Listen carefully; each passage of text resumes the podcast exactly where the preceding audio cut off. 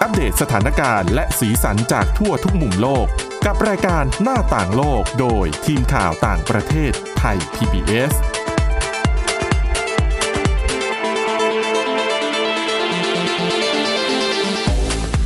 สวัสดีค่ะ ต้อนรับเข้าสู่รายการหน้าต่างโลกกันอีกครั้งนะคะ คุณผู้ฟังสามารถติดตามรายการของเราได้นะคะ ทุกวันจันทร์ถึงวันศุกร์ค่ะ วันหยุดนักขัตฤกษ์วันปีใหม่วันสงกรานต์เรามาจัดรายการเป็นประจำเหมือนเดิมนะคะสำหรับวันนี้ค่ะ พบกับคุณวินิษฐาจิตกรีและดิฉันสาวรักษ์จากวิวัฒนาคุณค่ะ สวัสดีค่ะ คุณวินิษฐาวันนี้วันนี้ดิฉันมีเรื่องน่าสนใจมาก ๆ เลยนะคะ ต้องเรียกว่าเป็นเป็นอะไรดีล่ะ เป็นข้อดีที่เกิดจากโควิด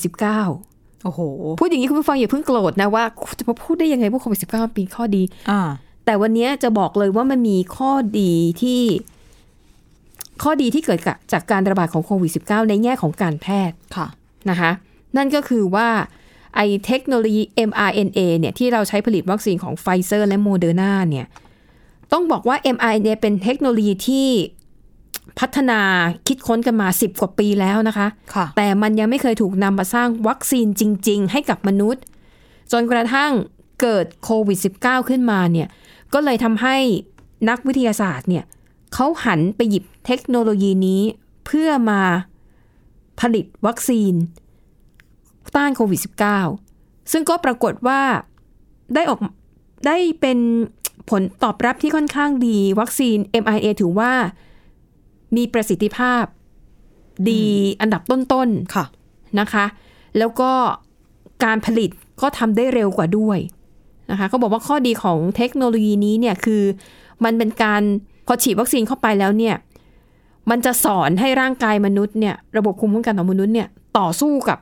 เชื้อโรคหรือว่าสิ่งแปลกปลอม เหมือนกับไม่ต้องมาเสียเวลาสอนอะ เหมือนตัว mRNA อ่ะ คือแบบใบสั่งวิธี เออใช่ เอาไปให้เซลล์แล้วเซลล์ก็รู้เลยว่าต้องทำไงต่อ คือไม่ต้องมาเสียเวลาให้เซลล์ค่อยๆ เรียนรู้แต่เนี่ยคือบอกเลยว่า ต้องทำยังไง ต้องโจมตีตัวไหน ทำามนะอืม ค่ะ เลยบอกว่าอันเนี้ยมันคือ คือถ้ามันไม่มีการระบาดของโควิดของของของโควิด -19 ขอไปถ้าไม่มีการระบาดของโควิด -19 เทคโนโลยี mRNA อาจจะยังไม่ถูกนำมาใช้ อืม นะคะ ทีนี้พอเอามาใช้แล้วผลิตวัคซีนโควิด -19 แล้ว อ้าว ได้ผลดี ค่ะ ตอนนี้ค่ะ บริษัทโมเดอร์นาซึ่งผลิตวัคซีนโควิด -19 จากเทคโนโลยีนี้เช่นกันเนี่ยนะคะ ล่าสุดค่ะ มีการขยายความก้าวหน้าขึ้นไปอีกขั้น ด้วยการใช้เทคโนโลยีนี้ในการผลิตวัคซีน เพื่อป้องกันเชื้อ HIV ซึ่งที่ผ่านมามนุษย์ยังไม่มีวัคซีนและไม่มียารักษาเอสนะคะ คือพยายามกันมานานไม่รู้กี่สิบปีแล้วนะ ใช่ เรื่องของวัคซีน ค่ะ แต่ก็ไม่เคยสำเร็จ ใช่ ดังนั้นโควิด -19 เหมือนมาเปิดทางให้อะกลุยทางให้ อืม นะคะ เพราะทำพิสูจน์แล้วเนี่ยว่า mRNA เป็นเทคโนโลยีที่ใช้งานได้ดีนะคะ ดังนั้นตอนนี้โมเดอร์นานะคะเขาได้เริ่มการทดสอบวัคซีนต้านเชื้อ HIV เป็นการทดสอบครั้งแรกเนี่ยเริ่มขึ้นแล้วนะคะ โดยมีสถาบันการแพทย์แล้วก็สถาบันการศึกษาด้านการแพทย์ในสหรัฐอเมริกาหลาย ๆ แห่งเนี่ยเขาร่วมกันนะคะเขาบอกว่าตอนนี้นะคะสถานการณ์การติดเชื้อเอสหรือว่าเชื้อ HIV ของทั่วโลกเนี่ยมีประมาณ 38 ล้านคนค่ะ ในจำนวนนี้เนี่ยเป็นผู้ติดเชื้อที่อยู่ในสหรัฐอเมริกาประมาณ1ล้าน3แสนคน ซึ่ง ถ้าหากว่าเป็นในอดีตเนี่ยนะคะ เวลาบอกว่าโอ้ยคนนี้ติดเชื้อ HIV เนี่ย โอกาสเสียชีวิตสูงมาก ค่ะ อาจจะด้วยความรู้เกี่ยวกับเชื้อ HIV ยังมีไม่มากนะคะ การผลิตยาต้านไวรัสเนี่ยตอนนั้นก็ยังก็ต้องใช้เวลาพักหนึ่งแหละ กว่าจะประสบความสำเร็จ รวมถึงความรู้ความเข้าใจวิธีการปฏิบัติตัวการหลีกเลี่ยง การใช้อุปกรณ์ ป้องกันการติดเชื้ออะไรเหล่าเนี้ยในสมัยก่อนยังไม่ได้ก้าวหน้า ค่ะ แต่ตอนนี้เนี่ย คนที่ติดเชื้อ HIV ถ้าดูแลตัวเองดีๆ สามารถใช้ชีวิตเหมือนคนปกติได้เลย อืม แต่แน่นอนการไม่ติดน่ะย่อมดีที่สุด ใช่ นะคะ ดังนั้นค่ะโมเดอร์นานั้นก็เลยพัฒนาเอ่อวัคซีนตัวนี้ขึ้นมานะคะ ในเบื้องต้นค่ะทางบริษัทออกแถลงการว่า การทดสอบเบื้องต้นเป็นการทดสอบทางคลินิกนะคะเอ่อกลุ่มตัวอย่างเนี่ยมีแค่ 56 คนเท่านั้น แล้วก็เป็นกลุ่มคนที่มีสุขภาพร่างกายแข็งแรง ไม่มีเชื้อ HIV ในร่างกายนะคะ วิธีการให้วัคซีนเนี่ยก็จะให้แตกต่างกันไปก็คือ คล้ายๆกับโควิด -19 เลยคุณวินิษฐา คือจะมีการฉีดวัคซีนหลักก็คืออาจจะเป็น 1 หรือ 2 เข็ม ค่ะ ตอนเนี้ยยังไม่รู้ว่าจะต้องฉีดเข็มเบื้องต้นเนี่ย กี่เข็มกันแน่ อืม แล้วมีการทดสอบไปถึงเข็มกระตุ้นด้วยนะ อ๋อ อืมคือทดสอบทีเดียวไปเลยนะคะ ค่ะ รวมถึงการฉีดว่าแล้วถ้าฉีดเข็มกระตุ้นอย่างเดียวเนี่ย อืม ผล ได้ไหม เออนะคะ ผลมันจะออกมาเป็นอย่างไรนะคะ เป้าหมายหลักของการทดสอบในช่วงแรก ๆ ก็คือ เน้นเรื่องของความปลอดภัยและประสิทธิภาพของวัคซีนเอ่อคาดว่ากว่าจะประเมินผลได้นะคะ ก็คือต้องรอให้อาสาสมัคร ได้รับวัคซีนเข็มสุดท้าย เป็นเวลานาน 6 เดือน ค่ะ นะคะถึงจะเออพอจะทราบผลในเบื้องต้นว่าวัคซีน ต้านเชื้อ HIV ที่ผลิตโดยเทคโนโลยี mRNA นั้น ประสิทธิภาพในเบื้องต้นจะเป็นอย่างไร ค่ะ อ่ะอันนี้ก็เป็นผลพวงที่ได้จากการระบาดของโควิด -19 นะคะ จริง ๆ ยังมีอีกหลายอย่างนะ ที่มาจากโควิด -19 ถ้ามอ อื ง ม ในเชิง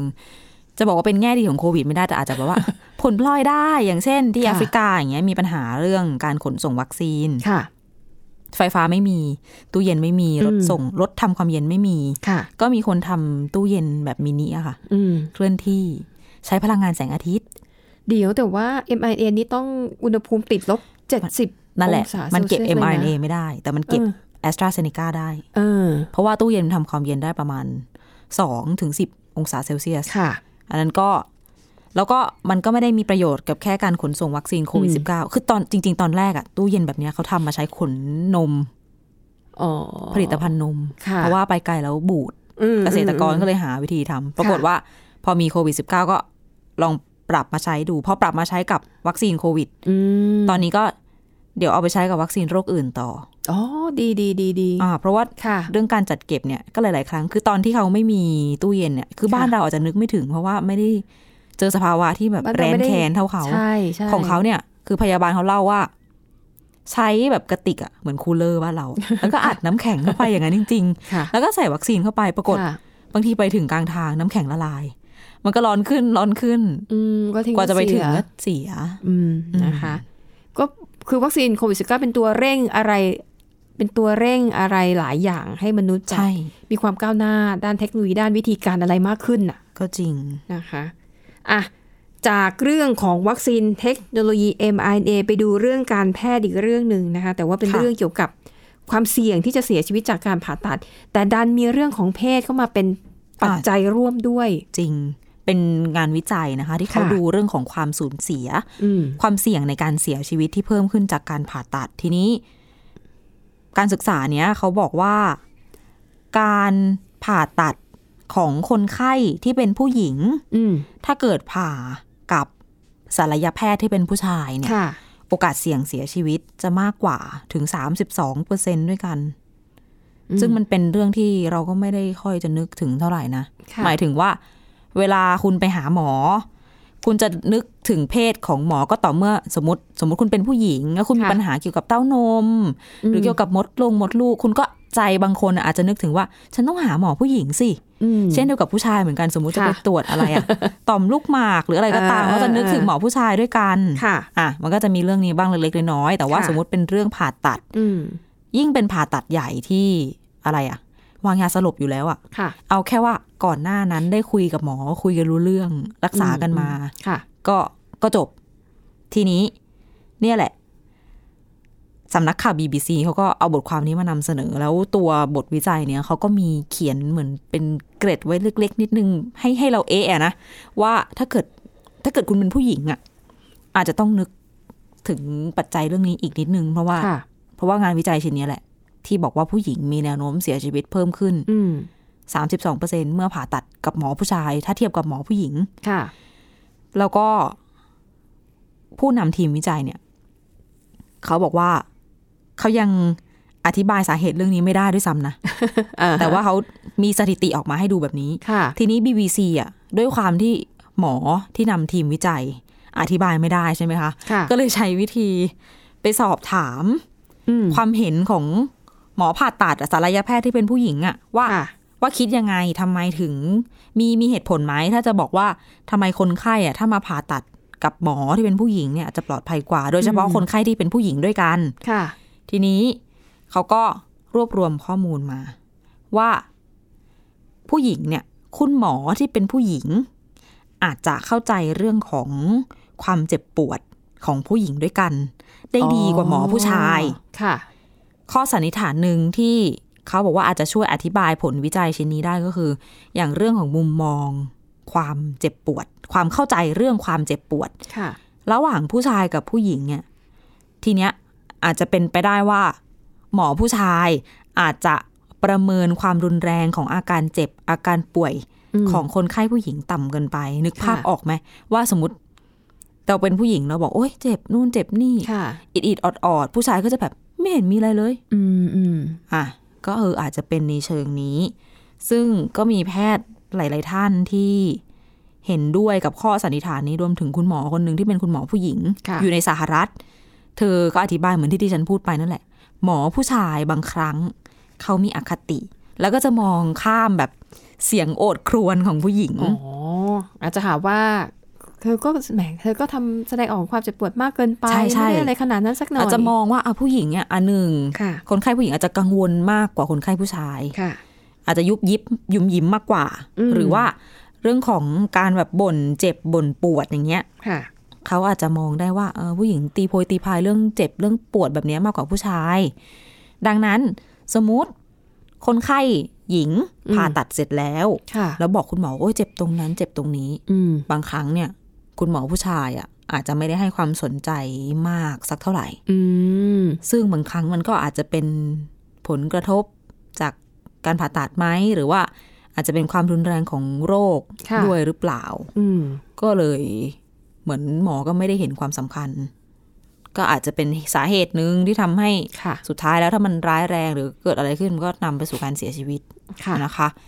อีกเรื่องหนึ่งก็คือเรื่องของทัศนคติอันนี้ ค่ะ มันเป็นบทความที่แบ่งแยกเพศมากเลยนะ อืม แต่ก็เป็นข้อเท็จจริงนะเกี่ยวกับกระบวนการคิดของแต่ละเพศ คุณหมอท่านหนึ่งในแคนาดา บอกว่า บางครั้งเนี่ย นอกจากเรื่องของการละเลยความเจ็บปวดของแต่ละเพศแล้วเนี่ย อืม คุณหมอแต่ละเพศอาจจะแตกต่างกันในแง่ของการตัดสินใจ ค่ะ แล้วก็วิธีการปฏิบัติกับคนไข้หญิงกับคนไข้ชายไม่เหมือนกัน อืม โดยคุณหมอคนนี้ชื่อว่าแพทย์หญิงแนนซี่แบ็กสเตอร์นะคะเอ่อเชี่ยวชาญเรื่องเป็นศัลยแพทย์ลำไส้ใหญ่ ค่ะ เธอบอกว่าเธอเธออ้างอิงงานเขียน เรื่องการประเมินคนไข้ที่ร้องเรียนถึงความผิดปกติทางหัวใจ อืม ข้อมูลเนี่ยบ่งชี้ว่าศัลยแพทย์หัวใจที่เป็นผู้หญิง มักจะจัดการรับมือกับคนไข้ผู้หญิงได้ดีกว่าศัลยแพทย์หัวใจที่เป็นผู้ชาย ผลของการรักษาก็จะดีกว่า การตัดสินใจอะไรต่าง อืม ๆ มีประสิทธิภาพมากกว่า ค่ะ ทีนี้อีกด้านหนึ่งก็คือ สังคมก็มีผล อืม เกี่ยวกับการตัดสินใจของแพทย์ ค่ะ การทำงานของแพทย์ เพราะว่าอะไร ส่วนมากเนี่ยเธอยกตัวอย่างว่า ถ้าเป็นหมอผู้หญิงอะนะ สมมติรักษาออกมาแล้วพลาดอะก็จะโดนโทษว่าอะไรอ้าวไม่เก่งเนี่ยเป็นผู้หญิงไงไม่เก่งเท่าผู้ชาย อืม อย่างเงี้ย แต่ว่าสมมติผู้ชายทำงานพลาด ค่ะ ผู้คนก็บอกอาจจะบอกว่าเออโชคร้ายอะหมอคนนี้บังเอิญแบบอืมโชคไม่ดีเลย ค่ะ นั่นก็มีผลในการแบบในความเรื่องของความละเอียด หรือความใส่ใจในการตัดสินใจบ้างบางครั้งเพราะหมออะสุดท้ายเขาก็เป็นคนเนาะ ค่ะ ก็มีผิดมีพลาดมีอะไรได้บ้าง เรื่องที่มีผลอีกเรื่องหนึ่งก็คือเรื่องของการสื่อสาร ค่ะ หมอผู้หญิงบางครั้งเนี่ยอาจจะมีเรื่องของความฉลาดทางอารมณ์ความเอาใจใส่ แล้วก็ทักษะการสื่อสารที่ดีกว่า ค่ะ นะคะ โดยอ่ะไม่ว่าจะเป็นเรื่องของวิธีการเข้าหา อืม คนไข้ สร้างความสัมพันธ์ระหว่างคุณหมอกับคนไข้ ค่ะ ทีนี้คือผลนะมันใหญ่กว่าที่คิด เพราะว่าอะไรบางครั้งถ้าเกิดรู้สึกว่าคุยกันรู้เรื่อง เข้าถึงกันอ่ะ คนไข้เขาอาจจะแบบสบายใจมากกว่าที่จะเปิดเผยข้อมูล อืมค่ะ ที่บางครั้งดูเหมือนจะไม่มีอะไรนะ แต่อาจจะสำคัญต่อการวินิจฉัย แล้วก็ทำให้คุณหมอ ค่ะ รักษาได้อย่างเหมาะสม เพราะว่าอันนี้ก็สอดคล้องกับงานวิจัยก่อนหน้านี้หลาย ๆชิ้นนะคะเขาพบหลักฐานเหมือนกันว่า ความสัมพันธ์ระหว่างหมอกับคนไข้ถ้าเกิดว่า ถ้าเกิดคนไข้เป็นผู้หญิงอะแล้วหมอเป็นผู้ชายอะความ ค่ะ สัมพันธ์อาจจะไม่ดีเท่าที่ควร ค่ะ คนไข้ผู้หญิง งานวิจัยล่าสุดเนี่ยที่บอกว่าเรื่องของการผ่าตัดหมอผู้หญิงหมอผู้ชาย การเสียชีวิตต่างกันเนี่ย อันนี้ก็มีข้อมูลในมุมนี้ด้วย บอกว่าคนไข้ผู้หญิงเนี่ย ถ้าเกิดผ่าตัดเสร็จ แล้วมีอาการแทรกซ้อนเจ็บปวดอะไรยังไงอะไม่ค่อยบอกหมอผู้ชาย อืม อ่า ค่ะ คุณหมอที่เขาให้ความเห็นในเรื่องบทวิจัยเนี้ยก็เลยบอกว่า คนไข้ผู้หญิงอาจจะกลัวคุณหมอผู้หญิงน้อยกว่า อืม อ๋อก็เลยมีอะไรก็บอก แนะนำอะไรก็ฟังเหมือนกัน อืม ไม่ดื้อ ค่ะ ไม่แบบไม่ค้าน เออ ว่างั้นเถอะเพราะว่า อันนี้ก็ เข้าใจกันแล้วไง ใช่ก็นี่ก็ฟังแล้วก็มีเหตุผลเหมือนกันนะคะ ใช่ นึกถึงว่าอ่ะอย่างถ้าเราเป็นคนไข้แล้วเกิดเจอหมอผู้ชายแบบหุ้นห้วน เรานึกถึงประสบการณ์ส่วนตัวเราก็จะรู้สึกนะ ๆบางทีเราอาจจะ เอ๊ะเจ็บเล็กเจ็บน้อยแต่เราอุยคุณหมอดูหน้าตาเครียดไม่บอกดีกว่า แต่ถ้าเป็นคุณหมอผู้หญิงแล้ว รู้สึกว่าใจดี รู้สึกว่าคุยแล้วไม่โดนดุกลับอะไรอย่างเงี้ย ค่ะ แล้วก็อาจจะพูดแล้วบางอาการเนี่ยมันอาจจะสื่อถึงอาการแทรกซ้อนอื่น อืม ๆ ใช่ไหมคะ ซึ่งบางครั้งเนี่ยโอเคมันอาจจะไม่ได้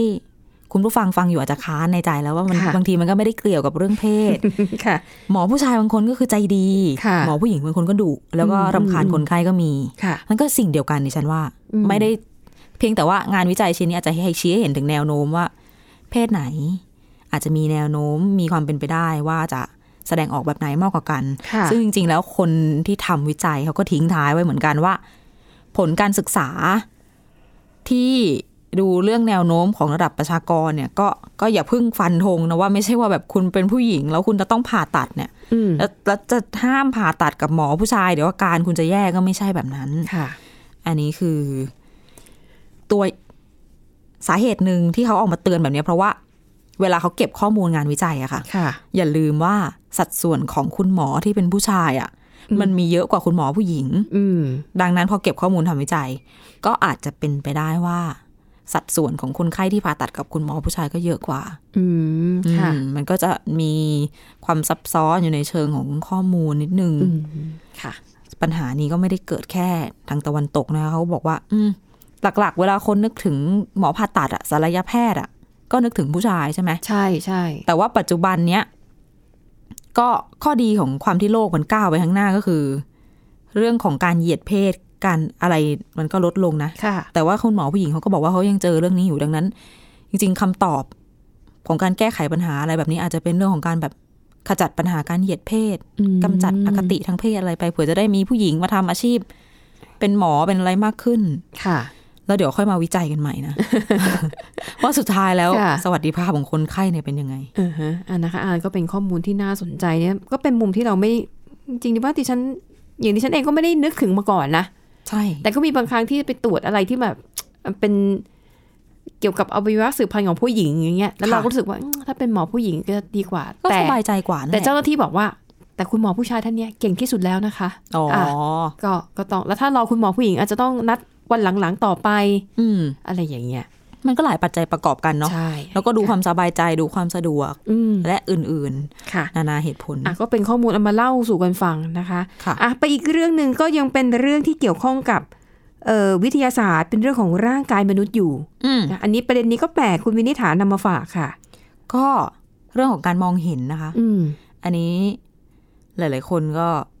รู้อยู่แล้วว่า ดวงตาเราเนี่ยรับภาพ แล้วก็ส่งไปที่สมองเป็นสัญญาณเนาะ อืม แล้วก็ประมวล แล้วเราก็เข้าใจสิ่งที่เรามองเห็นว่ามันเกิด ค่ะ อะไรขึ้น อืม พูดมาเหมือนยาวขนาดนี้ แต่ทุกอย่างมันเกิดขึ้นเร็วมาก จนเราแทบจะไม่เคยคิดถึงกระบวนการนี้ด้วยซ้ำ อืม เหมือนแบบแค่อะไรอะเป็นชั่วขณะหนึ่งแว็บเดียวอะนะ ที่ ค่ะ ส่งข้อมูลไปแบบนี้ แต่ว่าสิ่งเนี้ยค่ะ คิดไหมว่ามันไม่ต่างจากการเหมือนกับถล่มโจมตีสมองด้วยข้อมูลมหาศาล เพราะว่าเวลาเราสอดสายสายตามองซ้ายมองขวา เราเห็นอะไรสารพัดอย่าง ค่ะ รูปร่าง สี ความเคลื่อนไหว อืม เป็นล้านๆเลยนะ แล้วหลาย ๆ อย่างมันก็แบบมันเปลี่ยนอยู่ตลอดสมมติเรามองทีวีใช่ไหม ค่ะ มันก็เปลี่ยนทั้งอะไรอะทั้งแสงสีเสียงอะไร อืม บนหน้าจอคนในหน้าจอมีตั้งหลายคน แต่ละคนก็ขยับ โอ้โห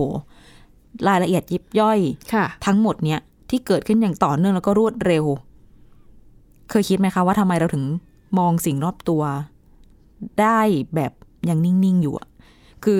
งงไหมดิฉัน งง กำลังจะบอกว่าทุกอย่างเกิดขึ้นอย่างสับสนอุลหมานแล้วก็รวดเร็วมาก แต่เรามองดูแบบชิน ค่ะ แล้วทุกอย่างก็นิ่งเหมือนเหมือนเรียกว่าอะไรอะมีเสถียรภาพ ค่ะ เสถียรมั่นคงดี อืมอืม ทั้งหมดนี้เป็นการทำงานคล้ายๆกับแบบย้อนอดีตของสมอง ค่ะ ย้อนอดีตไป 15 วินาทีค่ะ ไม่ได้ย้อนไกล เหมือนดีเลยป่ะ ดีเลย์เป็น อ่า เขาเปรียบเทียบว่า คล้ายๆแบบเป็นไทม์แมชชีนโดยสมองเราเอง อืม อ่าต้องเดี๋ยวบอกชื่อคนวิจัยก่อน เป็นคุณหมอจากภาควิชาจิตวิทยา มหาวิทยาลัยแคลิฟอร์เนียเอาขออภัยค่ะ ไม่ใช่คุณหมอ เป็นด็อกเตอร์นะคะด็อกเตอร์มาโรมานาชีแล้วก็ด็อกเตอร์เดวิดวิทนี่ ค่ะ จากที่ UC Berkeley ของสหรัฐ อืม ตีพิมพ์รายงานการค้นพบอันนี้ลงในวารสาร ชื่อว่า Science Advances ค่ะ เขาบอกว่าเอ่อข้อสรุปเลยก็คือ คนเราเนี่ยรับรู้ข้อมูลภาพทั้งหมดที่เราเห็นทุกวันเนี้ยนะ ค่ะ ช้ากว่าความเป็นจริงไป 15 วินาที สิบห้าวินาที อ่า ก็นานนะ มันก็มันก็มากกว่าอึดใจนะ อึดใจมันต้องแค่แบบสองสามวิใช่ไหม สิบห้าวินาทีก็นานเนี่ย ถ้าเราหยุดพูดสิบห้าวิอ่ะ ดิฉันรู้สึกว่านานเลยนะ คุณผู้ฟังจะปิดพอดคาสต์นี้แล้ว ค่ะ เงียบนานเกินไป อืม ถามว่าด็อกเตอร์สองคนนี้รู้ได้ยังไง คือเขาลองให้อาสาสมัครเนี่ยค่ะ หลายร้อยคนเลยนะ มานั่งไล่ดู เอาใช้เป็นภาพใบหน้าของฝาแฝดฝาแฝดแบบเด็กๆอะ ค่ะ แล้วก็ทำจำลองขึ้นให้ให้ทั้งคู่เป็นภาพ ให้เขาสูงวัยขึ้น ค่ะ แก่ขึ้นทีละน้อยทีละน้อย ให้ดูเป็นคลิปวิดีโอ อืม ภาพเนี้ยจะมีความยาว 30 วินาที ค่ะ จากต้นคลิปจนถึงปลายคลิป 30 วิเนี่ย เขาจะแก่ขึ้นกว่าเดิม 10 ปีคนในรูปอะ่ะ อืม อืม เสร็จเขาก็ให้ดูภาพแบบนี้ แล้วก็ถามอาสาสมัครว่า ให้อายุของที่คุณเห็นอะภาพสุดท้ายที่ปรากฏขึ้นบนจออะ ค่ะ ทายดูสิว่าเด็กแฝดเนี่ยอายุเท่าไหร่ อืม ผลก็คืออาสาทุกคนบอกว่า คือบอกอายุของภาพ ตรงความยาวที่ 15วิอะ อืม คลิปมันยาว 30 วินาที อืม แต่ทุกคนอะบอกว่าเอออายุประมาณนี้ประมาณครึ่งหนึ่ง เออเออ แค่ 15 วินาทีเท่านั้นเอง อืม ไม่ได้บอกอายุของภาพที่เขาเห็นเป็นภาพล่าสุด เมื่อคลิปมันจบที่ 30 วินาที อืม ดังนั้นเขาก็เลยบอกว่า เนี่ยเป็นผลทดลองที่ชี้ถึงการทำงานของสมอง ค่ะ ซึ่งเขาเรียกว่าเป็นการทำงานแบบขี้เกียจ อืม และผัดวันประกันพรุ่ง อืม เพราะพอมีข้อมูลเข้ามาผ่านการมองเห็น ค่ะ ให้ประมวลผลมากเกินไป สมองไม่ได้ประมวลผลทั้งหมดให้ทันท่วงที อืม ให้ทัน อืม ตามสิ่งที่เห็น อืม แต่มันรีไซเคิลเอา ค่ะ ข้อมูลจากในอดีต เมื่อ 15 วินาทีที่แล้วอะ อืม กลับมาใช้ใหม่ อืม ซึ่งมันก็ไม่ผิดค่ะ เพราะว่าข้อมูลในอดีตเนี่ยก็เป็นเหมือนตัวบ่งชี้ถึงอนาคตอันใกล้ ค่ะ ได้ดีอยู่แล้ว เพราะมันก็ใกล้แค่สิบห้าวินาทีเอง เอ ไง อเออ สมองอะก็เลยเลือกทำงานแบบนี้ ค่ะ ทำให้ประมวลผลภาพได้รวดเร็วขึ้น แล้วก็มีประสิทธิภาพมากขึ้น แถมยังทำให้ข้อมูลที่รับรู้เสถียรขึ้น ไม่ได้ต้อง อืม ปรับปุ๊บปั๊บเหมือนกับของจริงที่มันเปลี่ยนทุกวินาที อืมอืมอืมค่ะ อ่าแต่ว่า ข้อเสียก็มี ค่ะ เหมือนกับต้องบอกว่าอะไรอะการทำงานของสมองในรูปแบบเนี้ยจะเรียกว่าเป็นอคติก็ได้ เป็นอคติที่มีแนวโน้มจะให้ความสำคัญต่อข้อมูลของภาพในอดีตมากกว่าภาพในปัจจุบันจริง อือฮึ ๆ ค่ะ อืมโดยเฉพาะข้อเสียที่ว่าเนี่ย เขายกตัวอย่างกรณีความแม่นยำเที่ยงตรงในการตัดสิน ความเป็นความตายของมนุษย์นะคะ ค่ะ อย่างสมมุติว่าเวลาคุณไปหาหมอเราต้องเข้าอุโมงค์สแกนร่างกายใช่ไหม ก็จะต้องมีนักรังสีวิทยา ที่เขาต้องดูภาพสแกนของเราไล่ตั้งแต่ศีรษะลงมา มันก็จะเป็นแบบเป็นเฟรมปุ๊บปุ๊บปุ๊บปุ๊บต่อต่อกันมาเยอะๆ หลายๆใบอย่างเงี้ย แล้วสมองดีเลย์แบบเนี้สิบห้าวินาทีคุณ ค่ะ มันจะเป็นไปได้ไหม ว่าการทำงานของสมองแบบนี้ทำให้ผู้เชี่ยวชาญอาจจะชี้จุดที่ร่างกายของคนไข้อะเกิดความผิดปกติผิดพลาดไปบ้างหรือเปล่า อืม อ๋อ อันนี้ก็เป็นข้อสังเกตที่เขาตั้งมา อันนี้หมายถึงในกรณีที่ว่า ถ้าเขาดูภาพสด ค่ะ อย่างเดียวโดยไม่ได้ มานั่ง ย้อนกลับมาดูฟิล์มทีหลัง อ่าค่ะ อ่าแต่ว่าทุกวันนี้ที่ฉันว่าส่วนมากก็น่าจะ ก็ต้องใช้เวลาดูแหละ ต้องมา ใช่ไหม พินิจพิเคราะห์ดูอีกทีหนึ่ง เออ ก็ต้องดูย้ำๆดังนั้นดิฉันว่าไอ้เวลาที่ดูอะมันนานเกินกว่า 15 วินาทีแน่นอนอยู่แล้ว ืม นะคะ ซึ่งนั่นแหละ โดยกลไกนี้เนี่ยนะคะ ค่ะ ที่สมองเรานั่งทำแมชชีนไปในอดีตทุก ๆ 15 วินาทีแบบเนี้ย อืมอืม ถือว่าเป็นวิธีที่ทำให้ เรารวบรวมประมวลสัญญาณภาพที่ได้รับรู้ ค่ะ ในทุก ๆ 15 วินาที อืม แล้วก็ เป็นข้อมูลที่ไม่ทำให้เราสับสนและใช้ชีวิตได้ตามปกติ เขาว่าอย่างนั้น มเข้าใจ ไม่ ละ อย่างนั้นถ้าเกิดสมองไม่ย้อนเวลา 15 วินาทีแบบนี้ ทุกอย่างจะเข้ามาด้วยความแบบปั่นป่วน มีทั้งแสงทั้งเงาสีสันความเคลื่อนไหว อืม รวดเร็วไม่สิ้นสุด เขาบอกว่ามันจะเหมือนกับอะไรรู้ไหม เหมือนกับเสพยาเสพติดและประสาทหลอน อ๋อเหรอคะ อืม เออเออเออเออ สรุปแล้วอย่าไปว่าสมองนะคะ นาคือสมองมันก็จะมีวิธีการปรับการทำงานของตัวเอง ใช่ นะคะ ต้องขอบคุณที่เขาอุตส่าห์จัดการให้เราเนี่ย ยังใช้ชีวิตอย่างปกติได้ ใช่ค่ะอ่ะ ดังนั้นดูแลร่างกายของเราให้ดีนะคะคุณผู้ฟัง เอาละค่ะสำหรับวันนี้ขอบพระคุณสำหรับการติดตามหมดเวลาแล้วค่ะ พบกับเราสองคนและทีมงานได้ใหม่ในตอนหน้า วันนี้เอ่อเราสองคนและทีมงานลาไปก่อน สวัสดีค่ะ สวัสดีค่ะ Thai PBS podcast. View the world via the voice.